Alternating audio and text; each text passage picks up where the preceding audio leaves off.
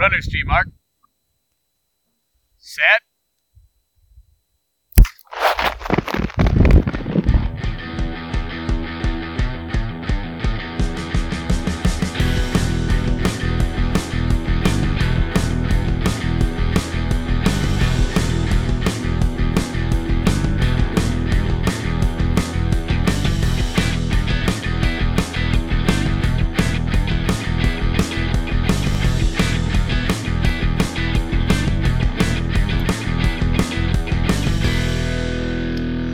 Hello, and welcome to the show, everybody.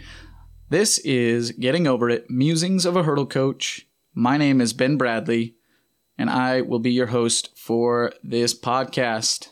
First, I just want to say thank you all to joining me and listening in. I really appreciate the fact that you're taking the time to turn this on and hear what I have to say. I really, truly appreciate it. We have coaches listening in, athletes of all ages, just some friends and some family. And so, thank you all. I'm truly grateful that you're here listening to me right now and supporting me as I venture out into something rather new. Uh, I do have a fantasy football podcast that I do with some buddies of mine. So, doing uh, more of a solo venture is kind of new for me. So, I'm going to have to get used to kind of talking into the microphone by myself. And please bear with me, but I will get better at it as we go through each episode of Getting Over It. Uh, I will be having interviews as well, so it's not always just going to be me, but I do plan on interviewing athletes and coaches within the track and field space, and that's coaches and athletes from grassroots youth programs up to high performance elite training groups, Olympians, and just I because I really just want to highlight the people that are involved in the track and field sport, the track and field world, and everybody that comes together to to make it what it is and make it a truly special sport.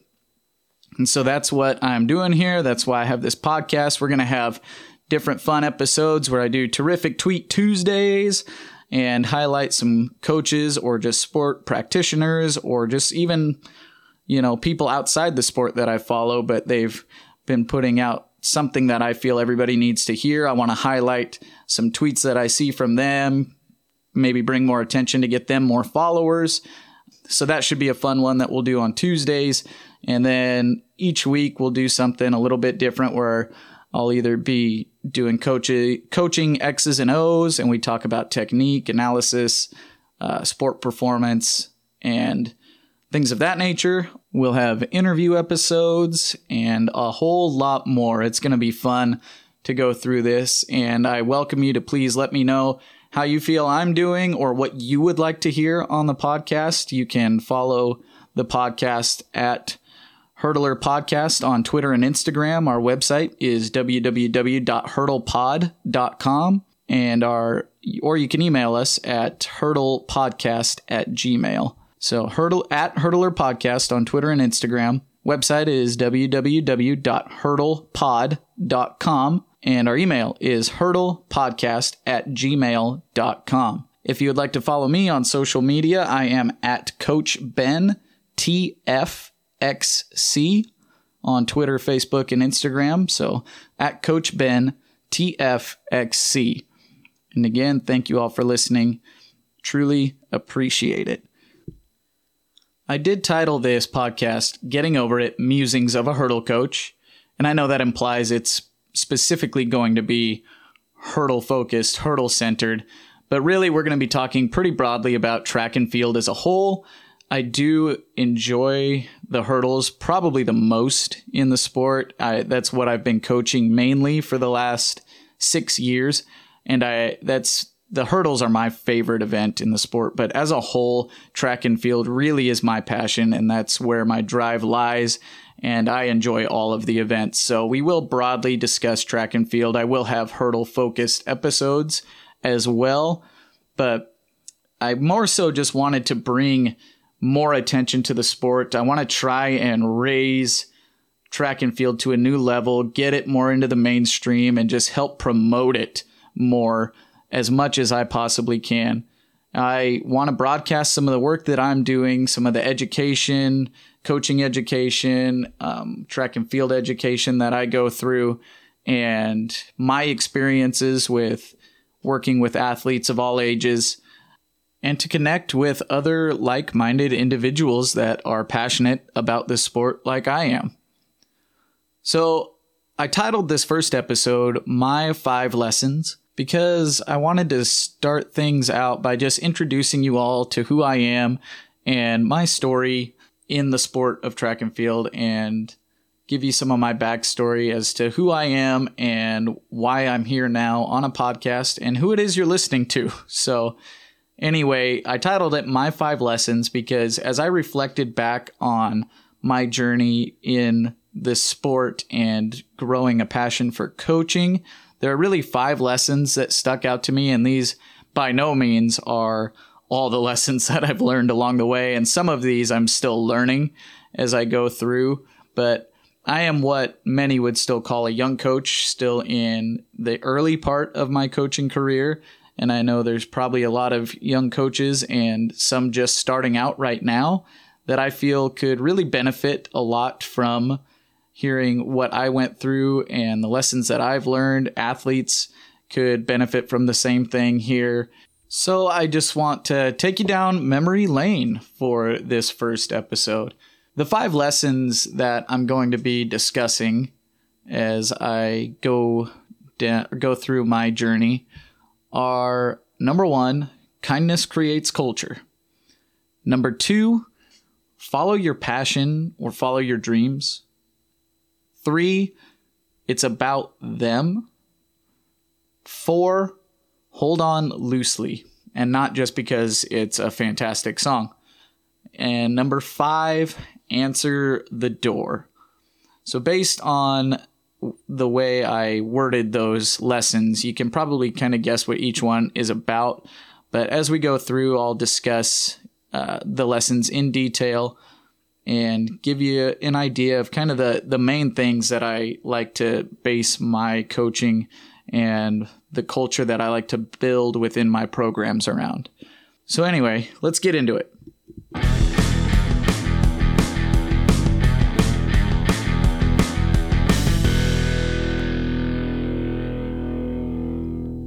As you heard at the top of the episode when I introduced myself, I am Ben Bradley.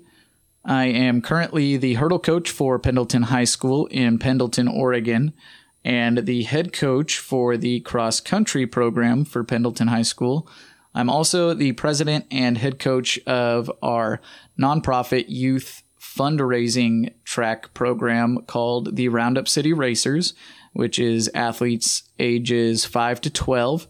And I have my own track club team that I run and operate in the off seasons called the Rising Phoenix Track Club, in which we've worked with athletes of all ages. We mainly have high school aged athletes, but I've worked with athletes anywhere from 7 to 70 in that program. So I do a lot of track and field and cross country stuff here in Pendleton and really, really enjoy every second of doing that. It's a great time. I love being involved in all of it, and I like being the go to guy for both those sports in this town. It's it's really something that's been an enjoyable uh, opportunity and experience for me.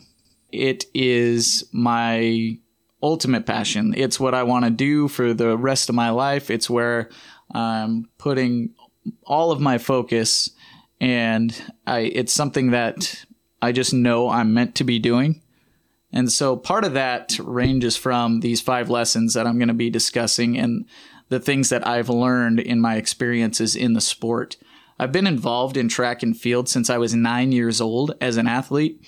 And it started out with just mainly just doing some road runs. So I guess starting more of a cross country sort of background, but mainly started with some little road runs and stuff when I was younger, and I could just run forever. I could run for days and just not get tired. And then took that into middle school and ended up running mid distance events and everything through middle school, and then went into high school. And in high school, I can tell you that I was one of those athletes that is one of the biggest headaches for a coach. And I've had several of these athletes come through in my time, but I was definitely one of those athletes that gave coach a major headache. I was pretty talented in track and field. I was by no means elite or even uh, NCAA D1 level athlete, anything like that, but I was pretty talented, pretty naturally gifted at different events, particularly the mid distance events. And so that's what I started out uh, by going into when I jumped into high school. And for my first two years, my freshman and sophomore years, I did not take it seriously whatsoever. I was just more into the social aspect of the sport. My friends were out there doing it. And I was one of those kids that would go out on a, a long run and dip off to the side, wait for the team to go by, and then me and my buddy would get back onto the road and run back, cutting our workout short. And little did I know how much that that actually only affected me. It didn't affect my coach. It did affect the team because that was not a good morale booster, but it really only hurt me. And I didn't realize it at the time. I was just having fun. I was just trying to be funny with my buddies and have a good time. But uh, little did I know how much that would change with a couple of things that happened to me in high school.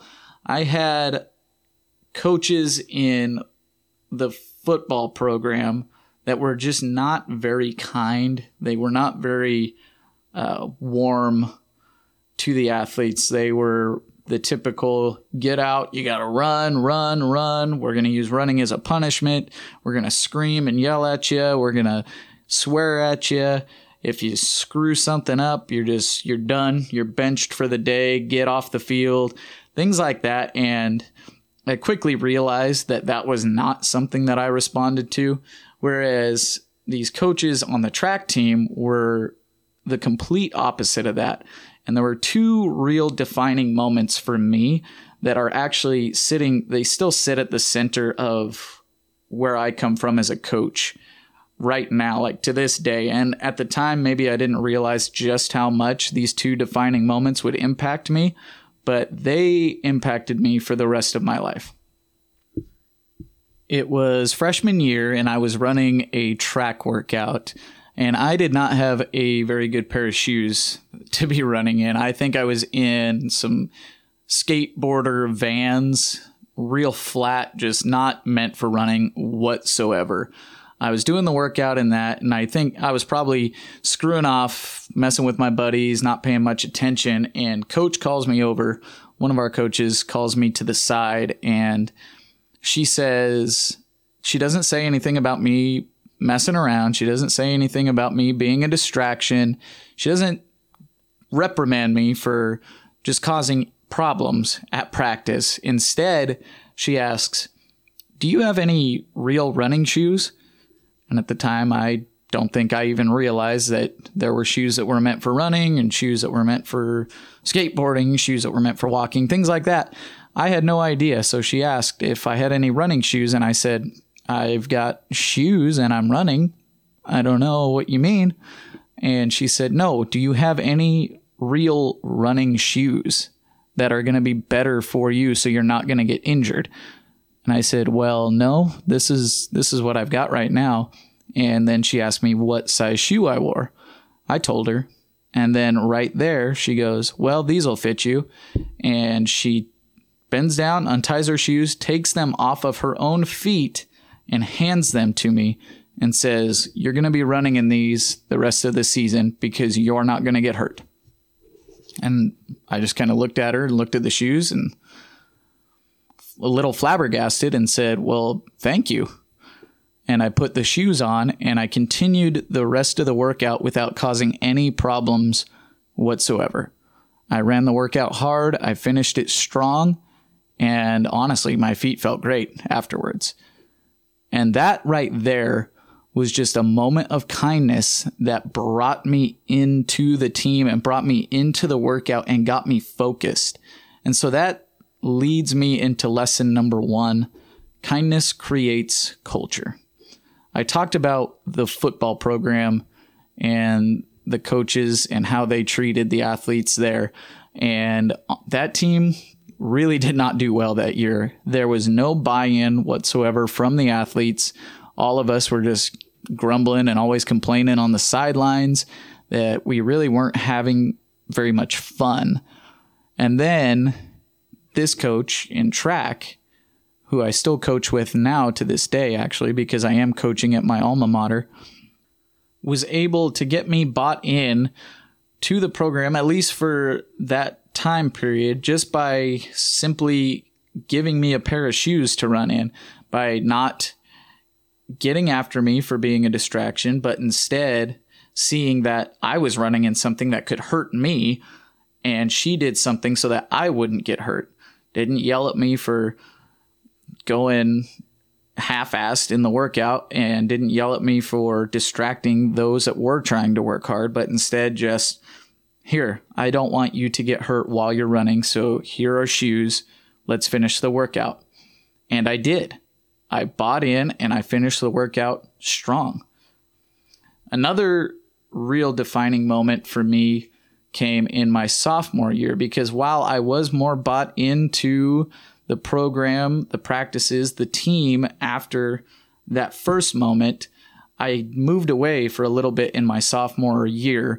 And that was a really difficult time for me. I started going down a bad path uh, in this new town that I was in. And then we ended up moving back to Pendleton before track season and I decided I'm to do track again because my friends are out there.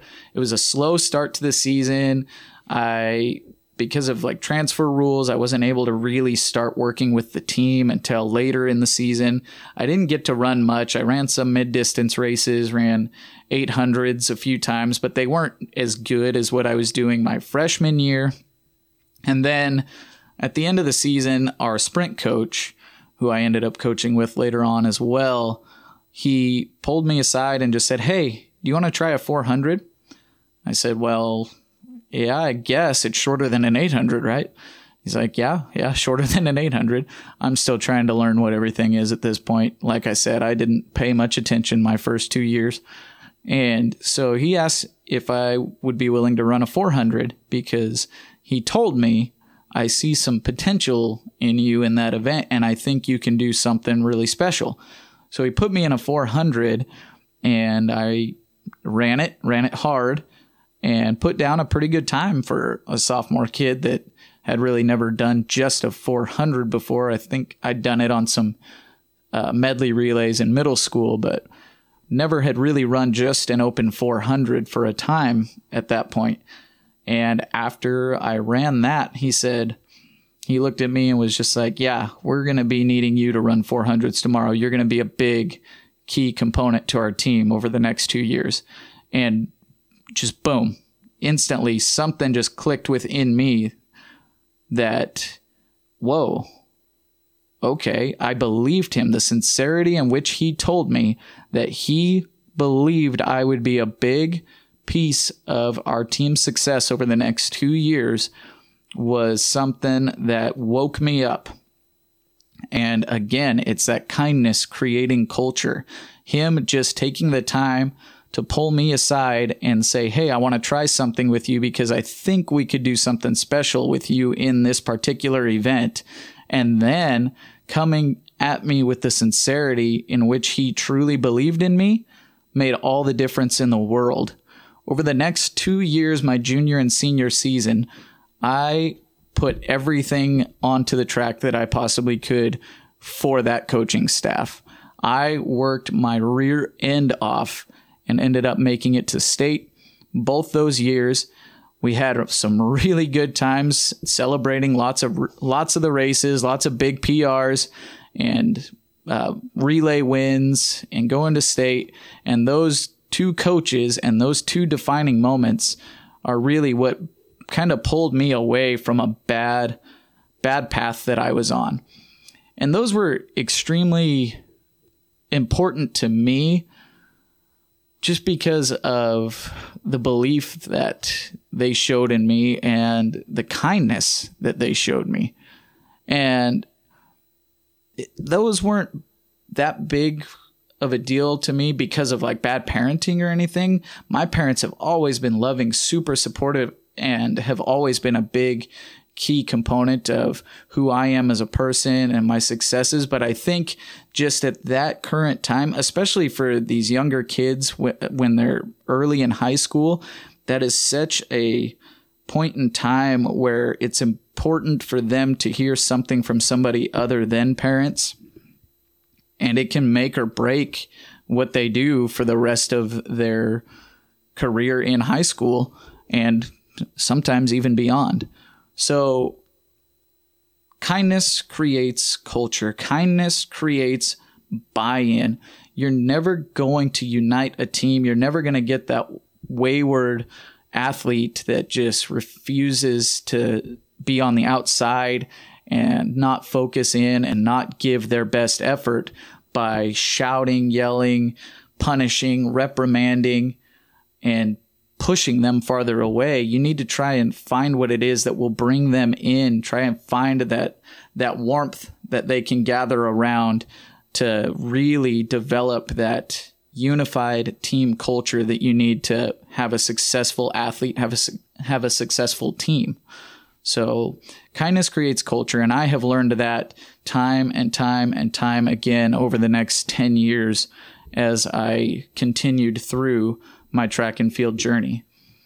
Now, going through my senior year, it was getting close to college time. I had no idea what I wanted to do, what I wanted to do for a career, what school I wanted to go to, or even if I would be able to compete in track and field at the next level. But these same coaches that gave me these two defining moments, these kindness creating culture moments, were still very much pushing me towards going to college, towards trying to compete. And they ended up reaching out to several schools for me, had college coaches contacting me, and then set up a coach to come and watch me at a big invitational meet. But the catch was, I had to run an 800, which I hadn't run since my sophomore year because I had switched over to running 400s. And so it really, really excited me that this college coach was interested in me and wanted to come see what I had. And so I ended up running an 800. And off that 800, they offered me a scholarship to go run cross country and track at a small private uh, Christian university NAIA division in Portland, Oregon. And I jumped at that chance. I was on it. And I ended up signing on to go run for this school and to go run for the coach, who really seemed like a genuine, kind person, was very interested in having me join the team. And then I went off to go run college or to go run in college. I was doing cross country for the first time. And then I would do track and field. There can be a bit of a sub lesson somewhere in here that I would like to say would be ask questions know what you're getting yourself into before you get into it because I ended up going to this school and running for this coach, and he ended up not being the genuine, kind sort of person that I had expected and was very overbearing, over controlling a lot of the time inside of our lives outside of track and field. And really pushed a lot of us through too much mileage too fast. I came from a low mileage, mid distance, and sprint background in high school and never having run cross country to all of a sudden running cross country in college and getting up to 90 miles a week way too quickly and ended up partially rupturing my Achilles because of it. And at the same time, I found out that this college at the end of the year was being shut down because the mother campus of the Portland campus here couldn't afford to fund the Portland campus anymore. And so there was this option to go run at the mother campus in Oklahoma. Uh, the coach that recruited me to this program ended up just leaving as soon as cross country season was over to go coach at a different school. And so we had an assistant coach take charge of the track and field program while we finished the year out. And anyway, we all had to figure out what we were going to do at the end of the year. So I was rehabbing a partially torn Achilles through most of track season, ended up being able to come back late in track season, and I actually ran pretty well for the coach that ended up taking that over. But I wish I had asked more questions rather than just jumping on the first person that wanted to sign me to a college and wanted to get me on their team because had I known um, what other what former athletes would have told me about him and what they thought of his programs beforehand, I likely would have been looking elsewhere for college. And unfortunately, it was what it was. So if there's one thing I can say to pass down to, to any athletes that may be listening to this, if you're planning on going to run for a college or a professional program or anything along those lines is don't be afraid to ask questions. And that can be said for coaches as well. If you're going to try and get a job at a college or get a promotion somewhere, be sure to ask questions. Make sure to look out for your own well being. Ask the people that have run for these coaches or worked for these administrators or, you know, whatever. Ask them what they think about the administrator, what they think about the coach, what they think about the person in charge, and how it will be for you when you get there. So don't be afraid to ask questions. That's a little sub lesson here. So, anyway, this small college that I ended up running cross country and track for ended up shutting down. I had to figure out where I wanted to go next. I got really burned out on competing in cross country and track and field actually because of the because of the coach that I had had at this college that shut down. And I was looking for places that I could have run, and there, I didn't look quickly enough or get enough interest in me out there, I guess you could say. So I decided to go down to Oregon State University, uh, where a few of my roommates at this other college were going and I talked to the women's track and field coach down there to see if they would be starting a men's program at any point, and he said they were hoping to, but it didn't look likely, and they would keep an eye on me if they were to start a program up. And so I went down there knowing, well, I'm probably not going to compete this year for a while, and that was probably what I needed. I probably needed a break at that point, but I also really missed it when spring rolled around. I just thought, man, I, this this is track time. I should be doing track, and so I was paying attention to what was going on with my old buddies in high school and what they were doing. And so I started to come up with a plan to compete for a club program, and actually ended up starting my own club team called the Rising Phoenix Track Club because I didn't want to compete unattached. I wanted to be part of a team. And so I, I hatched that plan to do that. And I was going to try to start bringing other people into the fold on that. But before I really got that up and rolling, I was working at the Boys and Girls Club there in Corvallis, and they had a youth track program that needed a coach. There was athletes from ages 5 to 10 that they needed somebody to direct the program and act as the coach and set up meets and do all that. And so they'd heard that I had been in track and field for a long time and they asked if I would be interested in running that. And I said, yeah, yeah, I'll do that. Absolutely. And so that's where my coaching career and my passion for coaching began.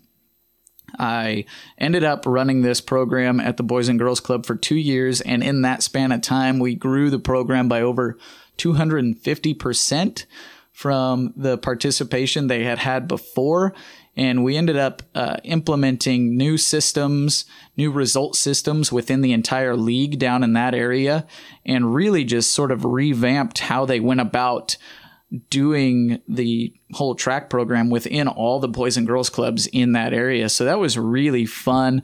That was a great time. I had a blast just coaching those young kids and we worked in every event. And at the time, I really had no idea what I was doing, uh, particularly with the throws. I'd done a little long jump in high school before. So I, thought I knew a little bit about that. And, uh, yeah, that was that was just a really good time there, and I was looking to try and get uh, promoted to being uh, an athletic uh, program director for the Boys and Girls Club there. But then, unfortunately, while at Oregon State, there ended up being a big problem with financial aid for me, and there was a big to do about I had certain scholarships that were coming through, ones that weren't, and things like that. And so it was becoming a problem to afford continuing to go to school down there without some of these scholarships that I should have been getting. And then family problems at home and certain family members being away at the time, I felt I had to just get away. I felt I had to come back home to Pendleton to kind of be with my family, help them out, and financially I needed to be back to help myself as well. So I ended up coming back to Pendleton around 2012 and wanted to be here for them and to just kind of get my footing back under me. And anyway, while back here, I got a, a good job and I worked my way up pretty quickly in this new job that I was working. And I actually ended up making really good money. While I was doing this, I eventually started going back to school online and I was working a second job and then I decided I want to I want to coach. I want to coach again. I really loved coaching at the Boys and Girls Club. And so I went back to my old alma mater, Pendleton High School, and asked if I could just volunteer to coach. And so I ended up vol- being the volunteer um, assistant sprint coach for no pay and did that for two years um, for the high school. And they really liked the energy that I brought. They liked the the way that I was able to connect with the the athletes because I was younger at the time. I was 22 and so I was able to relate with the athletes, and the athletes liked asking me about my my experiences in college and things like that. And uh, eventually, in 2015, I was offered the paid position for coaching the hurdles. Now, I was not a hurdler at any point in my track and field career as an athlete. So, what I ended up doing was just jumping in. I had no idea that any of this stuff even existed. So I jumped in to try and figure out like, well, how can I learn to do the hurdles and coach the hurdles really quickly? They offered me this at the end of one season. So I had a whole off season to try and figure this out. And I got on and I found I started looking through on the internet, just Googling where can I find good hurdle stuff. I found started with stuff on YouTube and kind of worked through there. I sent emails out to uh, some coaches that I had met through my uh, my my college time as an athlete, and they sent me a few resources to reach out to. And I ended up latching on to the website Complete Track and Field, uh, run by Latif Thomas. And there's a whole lot of coaches. Boo Schexnayder is really involved in putting some uh, material out for them, and I found that there was a whole section that was based on hurdling. And I said, This is perfect. So I ended up buying all of the material that I could there and I just I racked my brain with it. I went through it, went through it, went through it. I went and got out on the track and taught myself how to three-step the hurdles, how to get over the hurdle and uh, did time trials and the hurdles on myself and felt that I was like, okay, I'm ready to coach these now. And I fell in love with coaching education at this point. This was where I loved the idea of learning how to coach these things and then teaching myself to do it. And I couldn't get enough of it. So I just continued to search for more and more and more coaching education. And then my first season as a hurdle coach came. And at this point in time, I started to realize that I enjoy this so much, just learning about this and working with athletes, that this is something I feel like I really could do forever. And I was in this high position at this job that I had got when I moved back to town. I was making really good money, but it was extremely stressful and gave me a lot of anxiety that I felt was unnecessary. I felt I didn't need that in my life. I was losing sleep. I was working long, long hours at a place that I felt I wasn't really making a difference.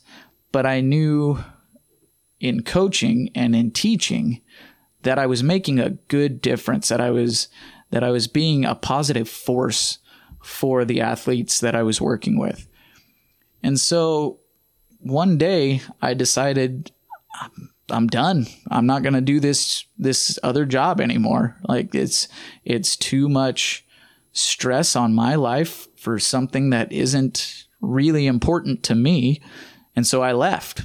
I left and I didn't really have a plan, but I just knew that I had to get out and I wanted to pursue the things that I had become passionate about. And so I left that job and I looked online to see if there was any positions open within the school district and I ended up finding one. And the day I applied, I got called in to interview. Came in and interviewed and within an hour after my interview, I got a phone call and they asked if I could start the next day. And so the next day, I was in working in a an assistant position at the high school. And all of a sudden, I had taken a significant pay cut to leave this job to come to work at the school. But within a week, I knew I had made the complete right decision because I was enjoying every second of working with the special needs students that I was working with in the high school, but then also having the time to kind of work on uh, my coach, my coaching.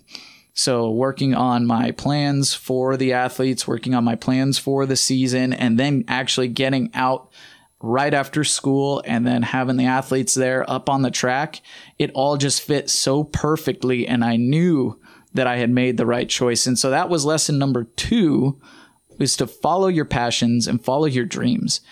I I cannot stress enough that money is not worth your happiness. I was making a lot more money with what I was doing, but I was a lot less happy with where I was. And when I did that six years ago, people thought, eh, I don't know, you might be making a bit of a mistake, but I can tell you, I have not once ever regret making that decision in the last six years. So it's important that you find a passion, you find a dream, and you you follow it, you work for it, and you shoot for it. And again, this is just an ongoing lesson that I continue to learn throughout my time. And I'm sure, you know, I'm not the only one that's ever learned this before, but it is it is a lesson that's truly important and for those young coaches listening, for the athletes listening, really this is this is key. You find a passion and you you work for that because life is too short not to. It's too short to spend all this time stressing, worrying about you know, a job that you feel like you're just being run ragged and you're not a, an important piece of. It's too short to not have something that drives you to fulfill what you think is your destiny or what you know is your destiny. So get out and follow your passions, follow your dreams. So, in that first year of coaching the hurdles, I'd made all these big transitions, I'd done all this education. I felt like I was like top dog. I felt like I all of a sudden was like the coach with the plan, the coach that knew it all, the coach that could, you know, was going to just get these magic results out of the athletes that I started working with. And so I went through my first year uh, coaching the hurdles. I had inherited uh, a girl that was in the 100 meter hurdles and 300 meter hurdles. She was already uh, top 10 all time for Pendleton High School in the 100 meter hurdles. She was just outside top 10 in the 300 meter hurdles. And I was putting her through these training plans that I I hadn't exactly figured out how to construct a good full like in season training plan yet. I was just working basically week to week finding workouts online that I thought worked well, utilizing workouts that I had read in uh, some of the material from Complete Track and Field there. I'd gone and gotten my uh, level one USA track and field coaching certification. I believe that was after this year, actually. So I, I did that after this season, but I was doing all these plans. I was working her hard. I was working uh, her teammates really hard. And we actually ended up doing very well at the district competition. Um, we, I think I rested her just enough just before districts, and we ended up getting a really good peak at districts where she was champion in both the 100 meter hurdles and 300 meter hurdles. And then we went into state week. And I remember giving her a plan of basically where we just weren't doing much at all in the state week. But she was one that really felt that she needed to work hard a few days before the meet, where she felt like she needed a hard workout to get her into the just into the groove for the week, get her into the groove going into the meet. So she felt that she needed like a hard workout a couple of days before. And she actually came and spoke to me about this because it was something she'd done with the hurdle coach prior.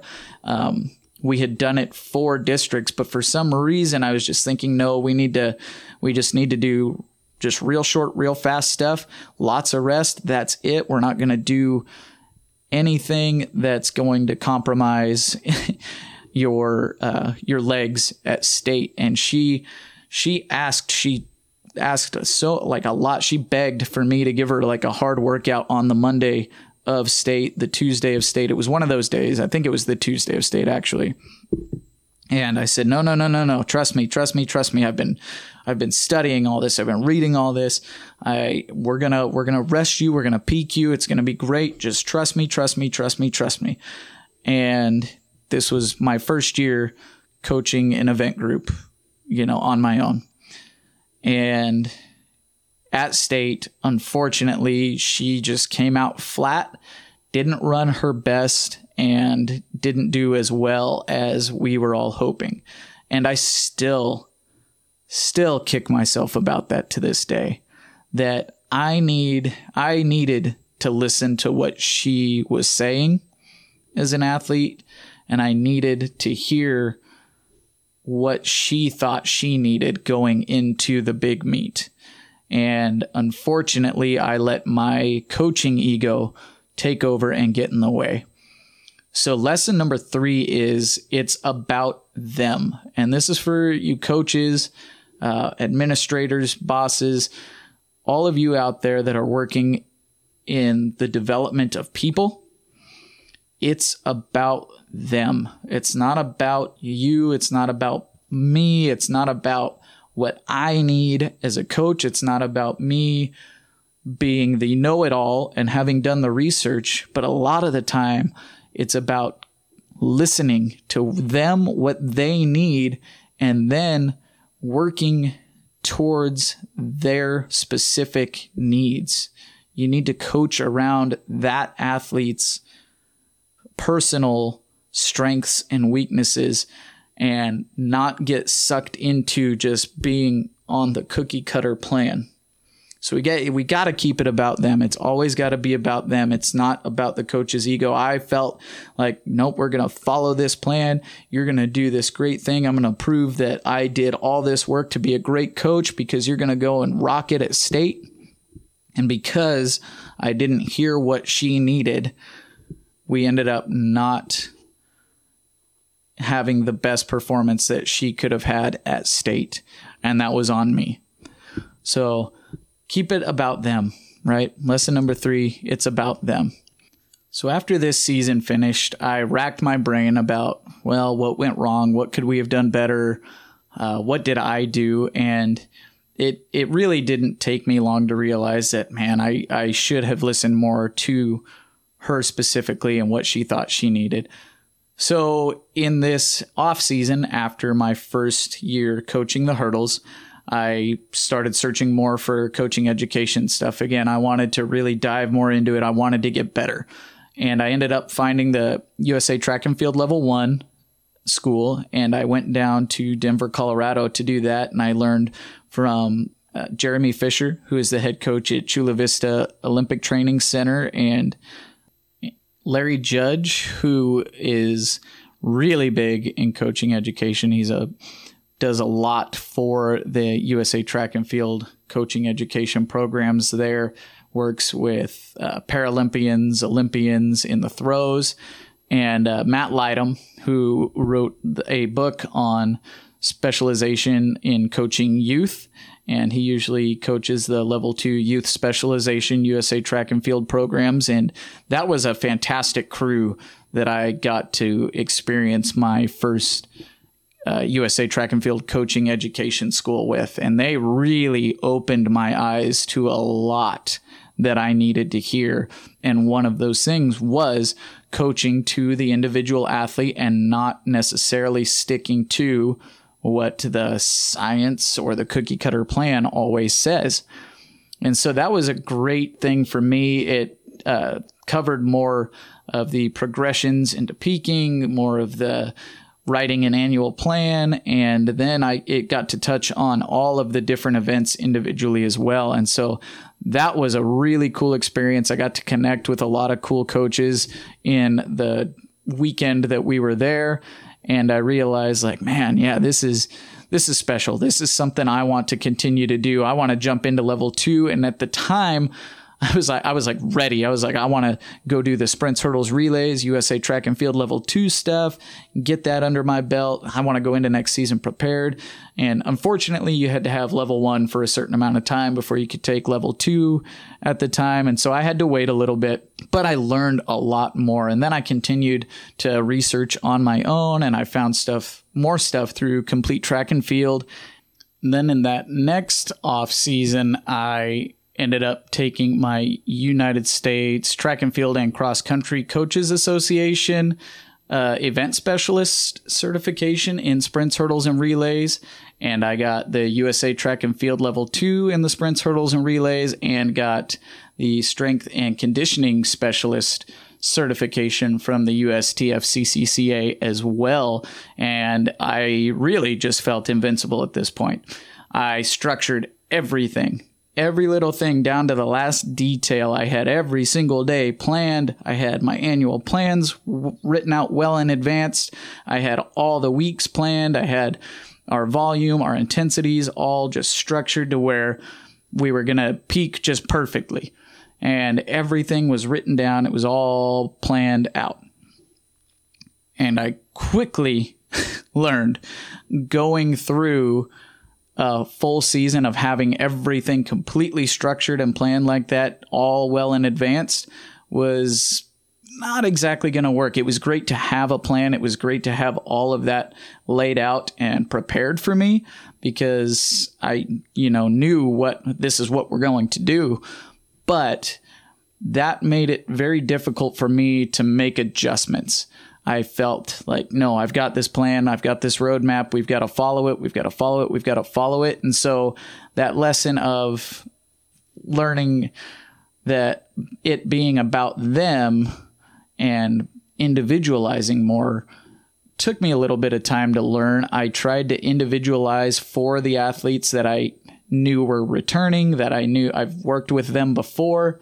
Um, so I did try to individualize four of them with plans with different variations of plans that I'd put out but I kept things too tight. I kept things too strict and too stringent. We had to be out on the track at this time. We had to be done with warm up at this time. We had to do activation drills up to this point. We had to do the main workout on the track over the hurdles uh, during this time. Afterwards, we had to do cool down and dynamic flexibility stuff. And then we had to go into the weight room and we had to do all these lifts at this specific intensity and this volume and be done at this time. And it ended up just being way, way, way too much uh, for the high school level, right? And for younger athletes, I had everything super structured. But the problem with that was having young kids that were freshmen that had never even hurdled before that were coming in. And then I had the seniors that I had worked with the year prior and had an idea of what they could do and all this. And the plans didn't match up. The plan did not match up for each of them. And so I quickly had to learn to hold on loosely.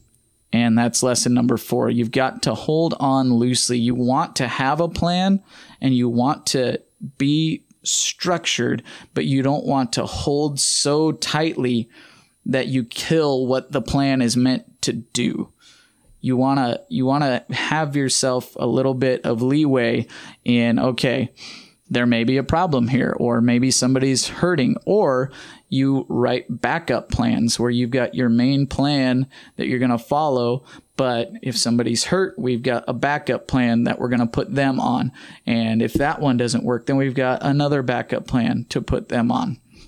You've got to you've got to hold on loosely and not be too tight because these kids if especially when you're working with younger groups, they really thrive a lot on being able to to give some of their input uh, to know that not everything is going to be just a strict like hey drill sergeant push you through what you've got to do today. They want to be able to kind of come in goof around with their friends a little bit while they do the workout have a good time have some time to interact with you as the coach and joke around and talk and things like that. And I just, I, for those first couple years after I did all of this coaching education and learning about planning, I really structured it way too much and I needed to take more advantage of the training and conditioning classes that we had in school. I needed to connect with the teachers that were working there and give them the names of who our track and field athletes were, what I thought they needed, um, when our big meets were, and things like that throughout the season, so that our track athletes that we put into the training and conditioning class, they could get their weightlifting in during that time, and we wouldn't have to structure that or add that into practice time at the end of the day. When practices were going over three hours, I realized quickly that okay, I need to loosen up a little bit.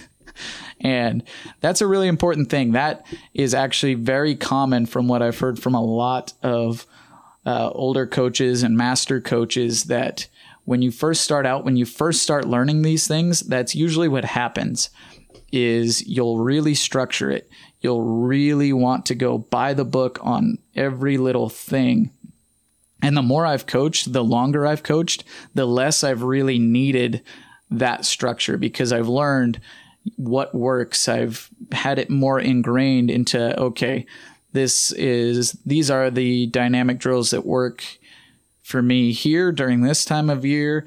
This is the type of workouts that work for these athletes during this time. Uh, and you just really start to realize that, okay, I just need a basic outline of what I'm going to do for the year. And we need to follow along with that. But I need to have plan A, B, C, D, and E all worked out because it's never going to go all the way according to plan, particularly when you write it just letter by letter, number by number, word by word, whatever, all the way through because at some point it's going to derail and you're going to have to adjust. So give yourself a basic outline of what you want to accomplish, what you want to do for the year, and then work your way through that outline by giving yourself plenty of options on how to do that rather than just one method, one roadmap that you have to absolutely follow. And that's something that I've learned more and more. Each year, I try to go and get in on different coaching education classes for different events. I have uh, re upped my track club, the Rising Phoenix Track Club, and got athletes bought in on that coming in on the off season. And so I've been working with athletes uh, in every event from pole vault to discus to javelin to hurdles to sprints to distance. I'm now the head coach for the cross country team at Pendleton High School. And so I've just been eating up all of this information that I can possibly get my hands on. And I want to go to the next level. I eventually want to take my coaching to the next level. I absolutely love working with the athletes that I get to work with. I love working at the high school that I work at now, and I want to raise my game. I want to go coach at the collegiate level. I want to experience that. I want to coach a high performance training group because I want to experience that. I want to travel around and work at different track meets, work with different athletes of from of all ages really. And that leads me to lesson number 5. And that's answer the door. So one thing that I feel I need to do a better job of, and I'm learning this lesson right now, is taking advantage of opportunities when they're presented. Like I talked about with following your passion, following your dreams, you life is too short. You can't just have an opportunity come knocking and then say, "Well, I don't think I'm quite ready. I don't think I'm quite there yet." You need to answer the door and you need to jump at the opportunity. If, for me, for example, if coaching at the collegiate level is something that I really want to do, when I see an open position or when somebody offers me the chance to go and do that, I need to just do it because in the past I have seen the open position and I've thought, well, I don't think I'm quite ready. Well, I missed out on that opportunity. I did not answer the door when opportunity came knocking. And I am working on getting through that, and I'm going to take advantage of the opportunities that come my way. And this podcast is an opportunity. It's an opportunity for me to express myself more. I'm a very quiet person. I always, I'm one that sits back and observes and listens. And I, I'm working on asking questions because that was one of the, the sub lessons here. I'm working on asking more questions, but I want to get better at taking advantage of opportunities. And so I'm putting myself out there with this.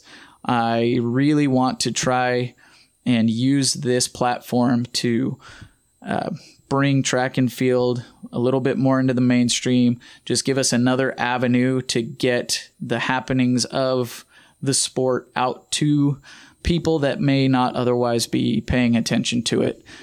And I really appreciate everybody that's been here listening to this. And I hope I didn't blather on too terribly long about myself. I didn't ramble too much.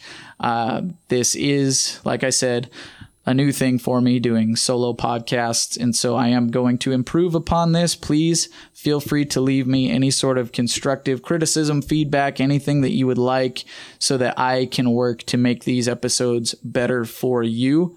I want to bring value to this space. I want to bring information that's going to be useful to all of you as listeners. You can find me on social media at Coach Ben TFXC. And uh, you can find the podcast on Twitter and Instagram at Hurdler Podcast.